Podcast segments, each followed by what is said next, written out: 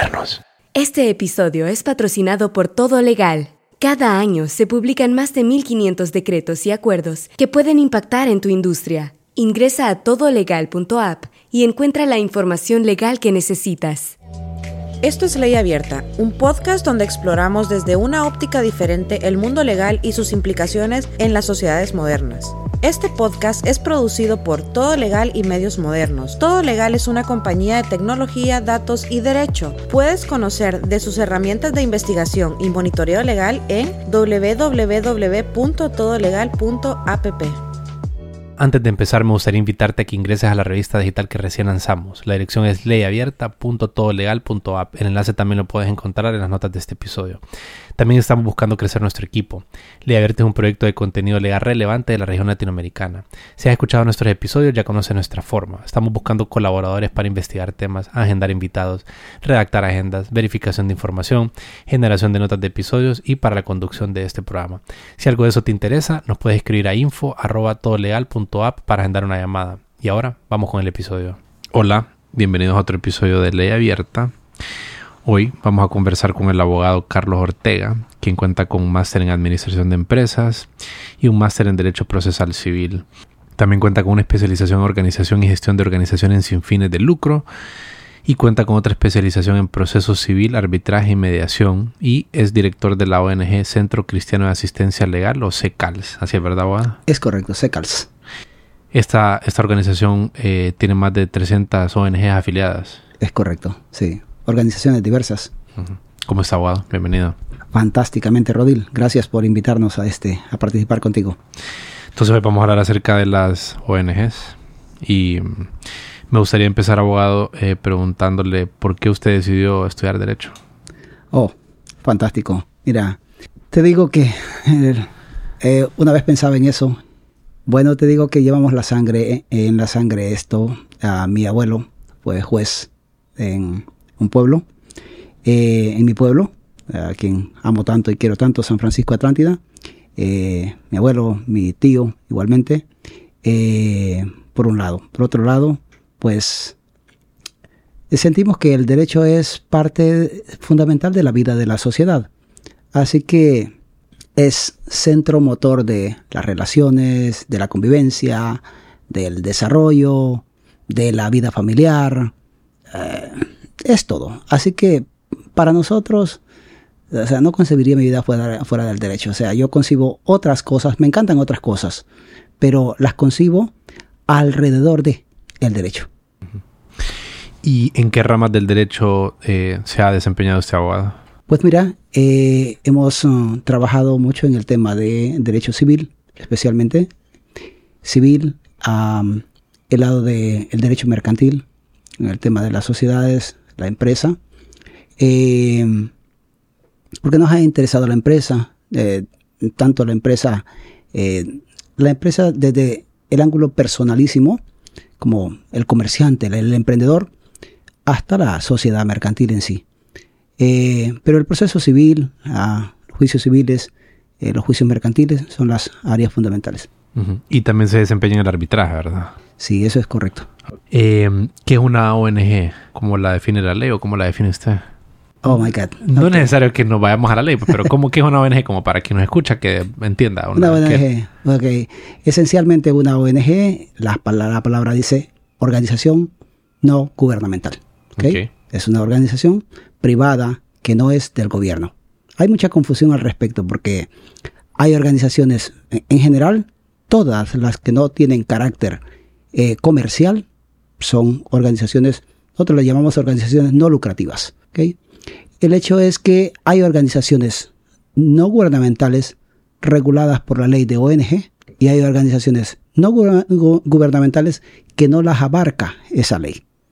Entonces ya tienes eh, una gran dificultad ahí porque la gente de pronto dice, bueno, somos una ONG, pero la ley de ONG propiamente es una ley compleja, bastante eh, seria, bastante delicada, pero que no regula, por ejemplo, organizaciones religiosas, que no te regula organizaciones patronales, por ejemplo, eh, no te regula organizaciones gremiales, y todas son organizaciones no lucrativas, y todas son organizaciones no gubernamentales. pero no están reguladas por esa ley.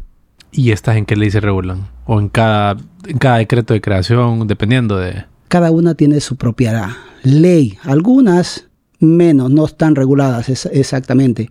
Pero, por ejemplo, los patronatos, que son organizaciones no gubernamentales, tienen su propia ley. ¿okay? Son no gubernamentales, son ONGs, pero no las regula esa ley. Entonces tienen su propia ley de patronatos. Ok, ok. ¿Y cuál es el origen de las organizaciones sin fines de lucro? Bueno, mira, eso es muy largo, ¿verdad? Eso, eso viene desde la antigüedad, ¿no? En Roma, eso. Porque eso viene a ser justamente el, el deseo de la gente, causa social, de filantropía, de servir al prójimo, de servir a la comunidad, de apoyarse mutuamente. Entonces, no lleva en sí el espíritu de comercio, de lucro la finalidad, de ese ánimo de aprovecharse de un mercado y aprovechar eh, un momento determinado. No, ese, ese afán mercantilista no está en las ONG.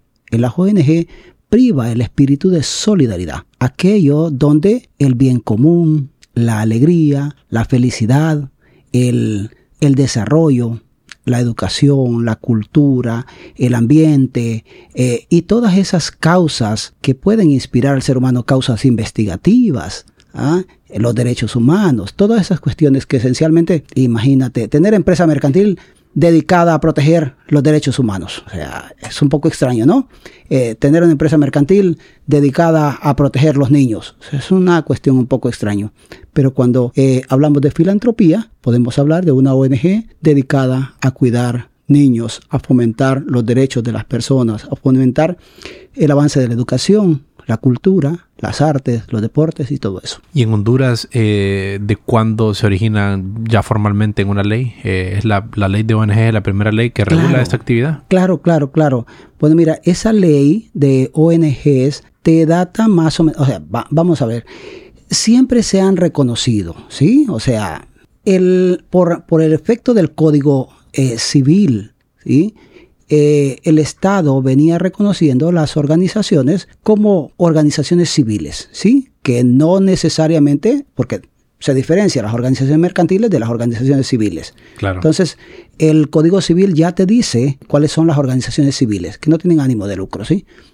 Pero, y a través de ello venía el Estado y decía, bueno, eh, vamos a reconocer esta organización porque sentimos que esta organización representa una, un grupo de personas que tienen buena voluntad, buen ánimo para dedicarse a esta causa. Así que vamos a darle su personalidad jurídica, su reconocimiento y eso. Sin embargo, propiamente esto, eh, ya como regulación de ley de ONG, esta esto apareció en el decreto 32, creo, si no me equivoco, 2011, que es la Ley Especial de Fomento para las organizaciones no lucrativas. En el 2011 aparece ya una ley regulando eh, todos los aspectos de constitución, de organización, de manejo, de la, eh, de la dirección, del control, de las responsabilidades de estas organizaciones. Es decir, todo, todo lo que comprenden estas organizaciones. Y es una ley muy estricta, ¿eh? una ley muy compleja, muy estricta de que, si bien es cierto, el Estado no ha, puesto total énfasis en hacer cumplir esa ley como corresponde, eh, debido a sus exigencias, y más, digo en el sentido de una inspección más efectiva, pero sí es una ley que eh, está construida muy bonita, está construida muy bonita, con un buen espíritu, pero es una ley muy exigente, sí. ¿Y cuáles son los requisitos para constituir una, una, ONG? Dentro de los requisitos para la creación de esas organizaciones, por ejemplo, dice la ley que cuando se trate de fundaciones, pero los fundadores deben constituirse en escritura pública. Hay que constituir cuando trate de fundaciones, porque aquí también hay que reconocer, las ONG comprenden fundaciones y ONG propiamente. Es decir, una fundación, mira, la fundación y la ONG están reguladas en la ley de ONGs. La fundación es una ONG y la ONG propiamente es una ONG.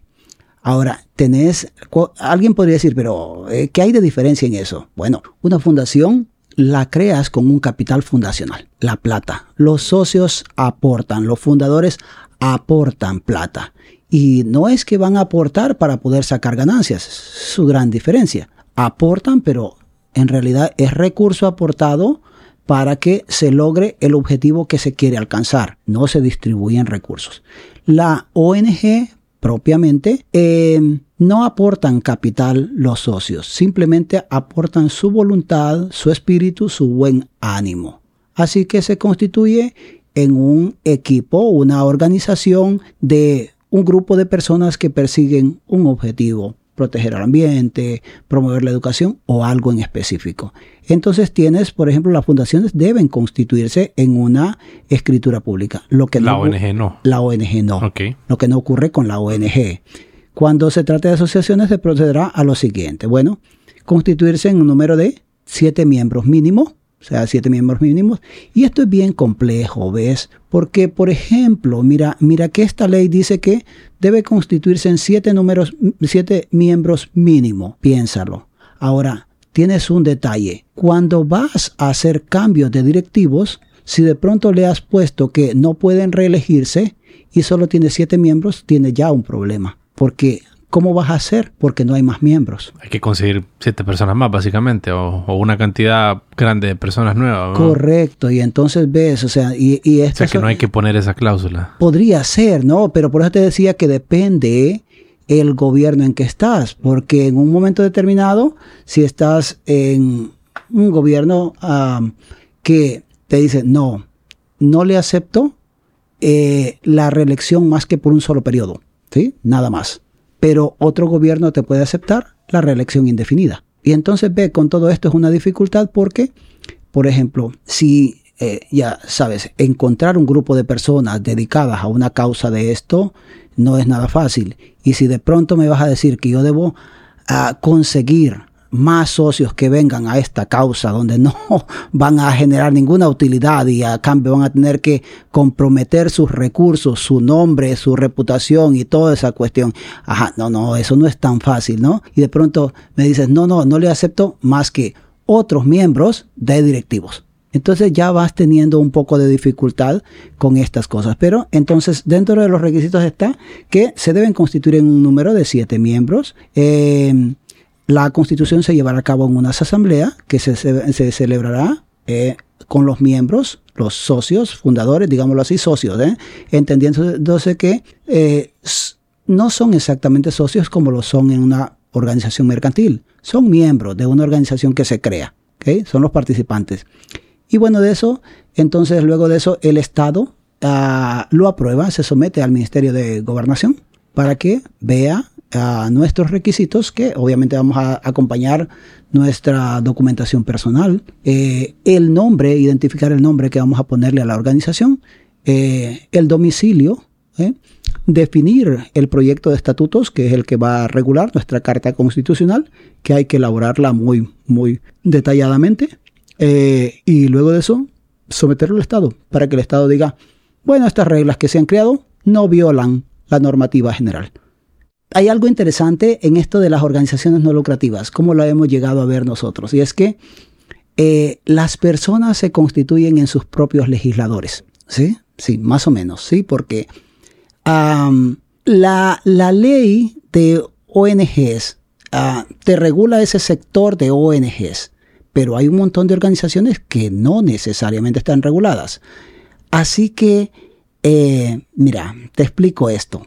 Ah, si es una organización no lucrativa, no regulada, entonces tú vienes y tú creas tus estatutos, tus propias normas, de acuerdo a tus propios objetivos, metas, esquema de organización, lo que piensas, lo que crees, lo que te anima y eso. Y cómo piensas que debería estar organizado. Si eso no irrespeta la ley básica, la ley constitucional, el Estado te lo prueba. Siempre que no ponga en riesgo la legalidad, el Estado de la prueba, ¿sí? Eso a través de, la, de los años ha variado porque eh, de acuerdo a los gobiernos que van llegando, unos piensan una cosa, otros piensan otra, así que en un momento determinado eh, hoy te puede valer ciertas cosas, en el siguiente periodo ya no te valen ciertas cosas, pero la ley eh, fundamental, eh, ya, te, ya te dice, ya te dicta ciertas pautas. ¿Por qué, abogado, hay, por qué cambian estos pareceres de, del gobierno de cada momento que esté turno? ¿Por qué cambia o por qué es tan importante esta actividad o por qué el Estado le presta tanta atención a esta actividad y, y cambia de opinión en si debe ser reelecto o no? ¿Por qué? ¿A qué se debe esto? Bueno, son criterios, ¿ves? Son criterios porque, ah, mira esto, cada gobierno, por ejemplo, tú lo habrás visto, pone en discusión si las exoneraciones deben ir o no deben ir. Si es mucha exoneración la que se está dando uh, de impuestos, por ejemplo, o no. Si hay que regularlas más o si más bien hay que ceder más con las exoneraciones para poder eh, seguir apoyando, eh, limitaciones y cosas por el estilo. Entonces, eh, porque son ideas diferentes. Cada, cada quien piensa de manera distinta. Pero tienen alguna importancia tan clave las ONGs como para que sean objeto de meterles tanta cabeza? O sea, representan o, son, se pueden utilizar de vehículos para cosas eh, que pueden afectar al Estado. Mira, a lo largo del tiempo, yo te puedo decir con todas las organizaciones que yo, he creado, eh, o por lo menos he ayudado a crear, y y toda la experiencia que hemos manejado, te puedo decir que son organizaciones muy nobles, muy fantásticas, que de alguna manera se les ha afectado uh, la imagen de organizaciones eh, con un buen propósito. Sí es cierto que en algún momento determinado se ha utilizado este tipo de organizaciones para ciertos propósitos no apropiados, pero son excepciones, ¿ok? No podemos decir que por las excepciones las cosas son malas. O sea, qué mejor, si me vas a preguntar sobre las organizaciones, qué papel desempeña y realmente si me parece es su funcionamiento, te diré, son organizaciones exquisitas para la sociedad. Tienen una finalidad hermosa de servicio social. Ah, para un empresario lo impulsa el lucro. Se mueve porque el lucro, su esperanza, su expectativa pero a los quienes, a quienes trabajan en estas organizaciones de forma sincera, los impulsa la solidaridad, ¿eh? el, el, ciudadano, el derecho de las personas. Es fantástico. Entonces, eh, como todo, eh, siempre existe riesgo, ¿verdad? Sí, siempre, pero no, Se puede usar para yo no para vería mal, ¿no? a eso como una cuestión que pueda ser eh, demasiado, si vale la palabra así, demonizada, ¿no? O sea, no, no me logra gustar tanto Uh -huh, uh -huh. cómo se maltratan desde este aspecto. Aunque yo sé que sí han habido personas que pues la, las usan con ese propósito. Claro, es que todo se puede utilizar con propósitos positivos y negativos. ¿no? Para quienes constituyen una, una fundación, uh, ventaja económica, no, porque no se pueden lucrar de ella. ¿Sí? O sea, si vamos a constituir una fundación, más bien me toca aportar capital. ¿Sí? Si vamos a constituir una, una, ONG y queremos que sea exitosa, más bien me, eh, necesito, necesito dedicar tiempo, necesito dedicar esfuerzo. Yo, y yo te lo digo, porque estoy con un montón de organizaciones y eso eh, tiene, tiene un gran esfuerzo. Eh, soy parte de una organización que se llama Por una Honduras Feliz, que me designaron como presidente de, ella. Y, y, qué bien, que, porque me encanta la iniciativa. Ahí se está trabajando. ¿okay? Me gusta eso. Pero también, por ejemplo, soy rotario y yo sé el trabajo que hace el rotarismo. Necesita tiempo y a veces no tengo el tiempo tanto para eso.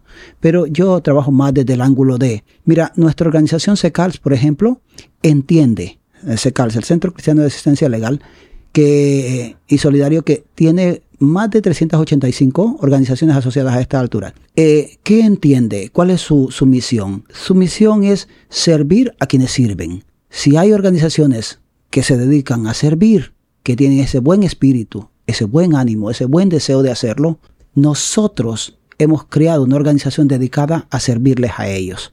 O sea, la esencia de SECALS es fortalecer las organizaciones no lucrativas, porque entendemos que si ellas se fortalecen, pueden generar un gran impacto social.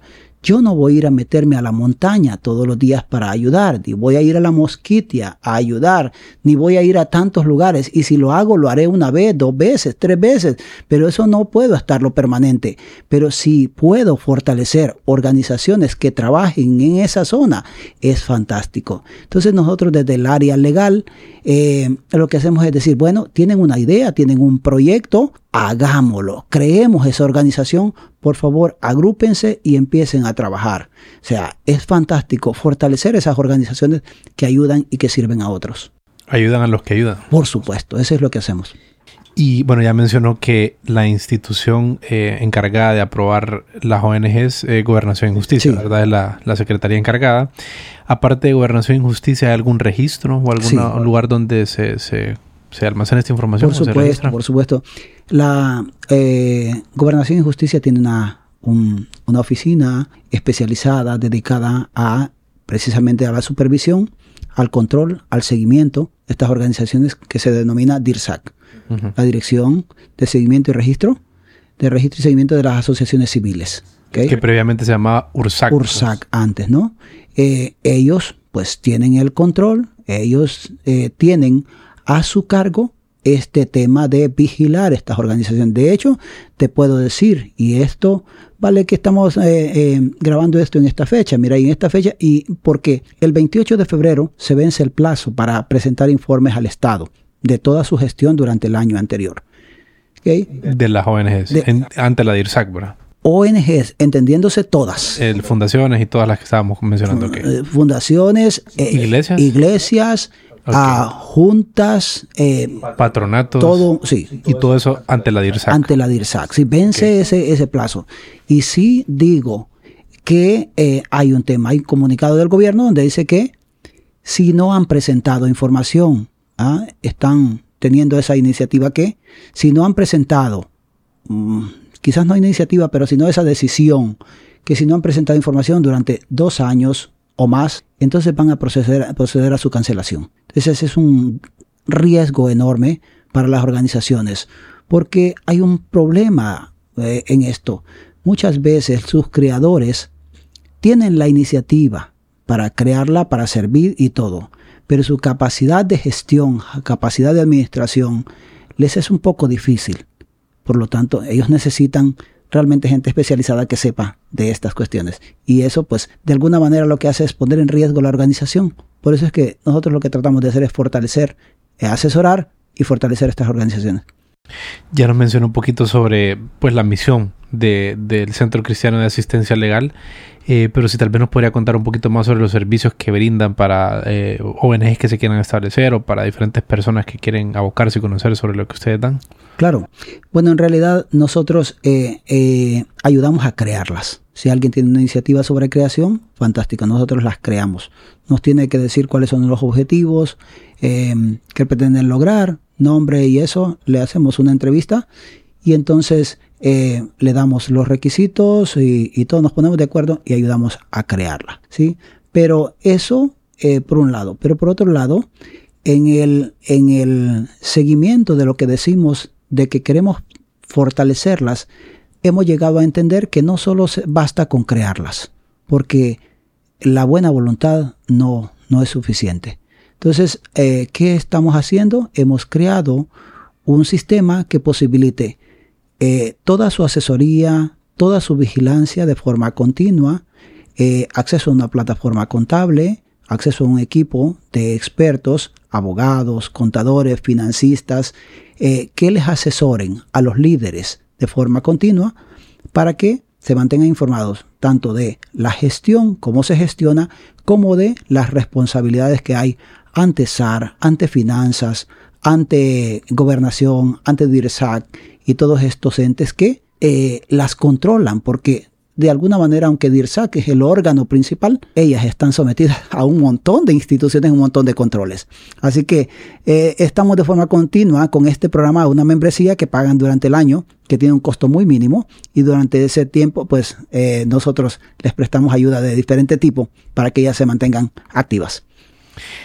La DIRSAC sería el equivalente como el registro mercantil tal vez de las empresas, con un poquito más de funciones, ¿verdad? Pero es un registro eh, para ONG especializada en esto, pero siempre como compañía igual estamos obligados a tributar ante la SAR derechos municipales, entonces estamos regulados por una serie de, entes. Claro, claro, pero la DIRSAC en realidad es como una oficina controladora, tiene, maneja el registro de las juntas directivas, por ejemplo, pero aprieta más, ¿verdad? Exactamente, porque tiene dentro de sus facultades el hecho de cancelarlas, vigilarlas, hacer que cumplan, supervisarla, auditarlas si fuera necesario, si tienen fondos públicos, por ejemplo, ¿eh? supervisión, revisión, eh, varias cosas. Entonces es un ente que tiene mucha, mucha facultad sobre ellas. Y si nos pudiera contar un poquito, abogado, sobre el Grupo Legal Ortega, ah. para conocer un poquito. Bueno, el Grupo Legal Ortega, somos un equipo, somos unas 17 personas que trabajamos acá en diferentes áreas, porque,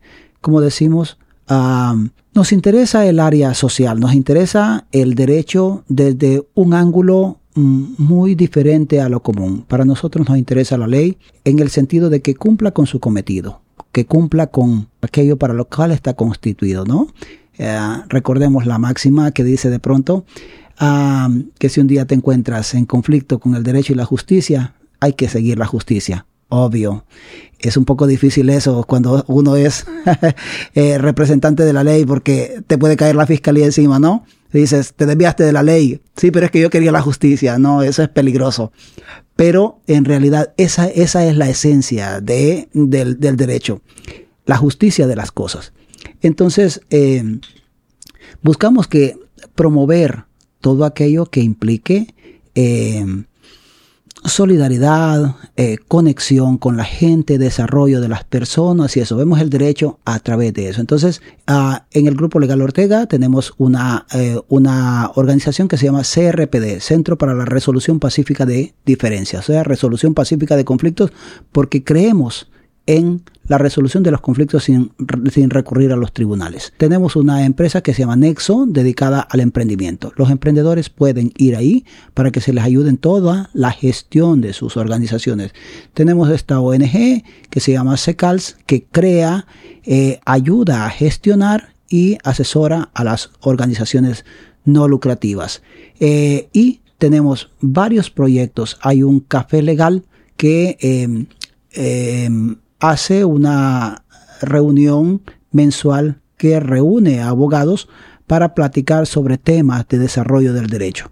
Entonces hay varias cosas que se hacen todo en función de que eh, pues servir a la sociedad, ¿eh? mejorar y eso, pero no solo desde el ángulo de los negocios. Grupo Legal Ortega, sí somos un grupo legal, pero en realidad estamos eh, tratando de ser solidarios con la gente, aportar desarrollo, pero bueno, siendo solidarios. Muchas gracias por su tiempo, abogado. No, Rodil, muchas gracias, muchas gracias por invitarme. La verdad es que ha sido fantástico la conversación contigo y me gusta lo que ustedes hacen. La edición, mezcla y música de este programa están a cargo de Víctor Humansor y Rodil Rivera.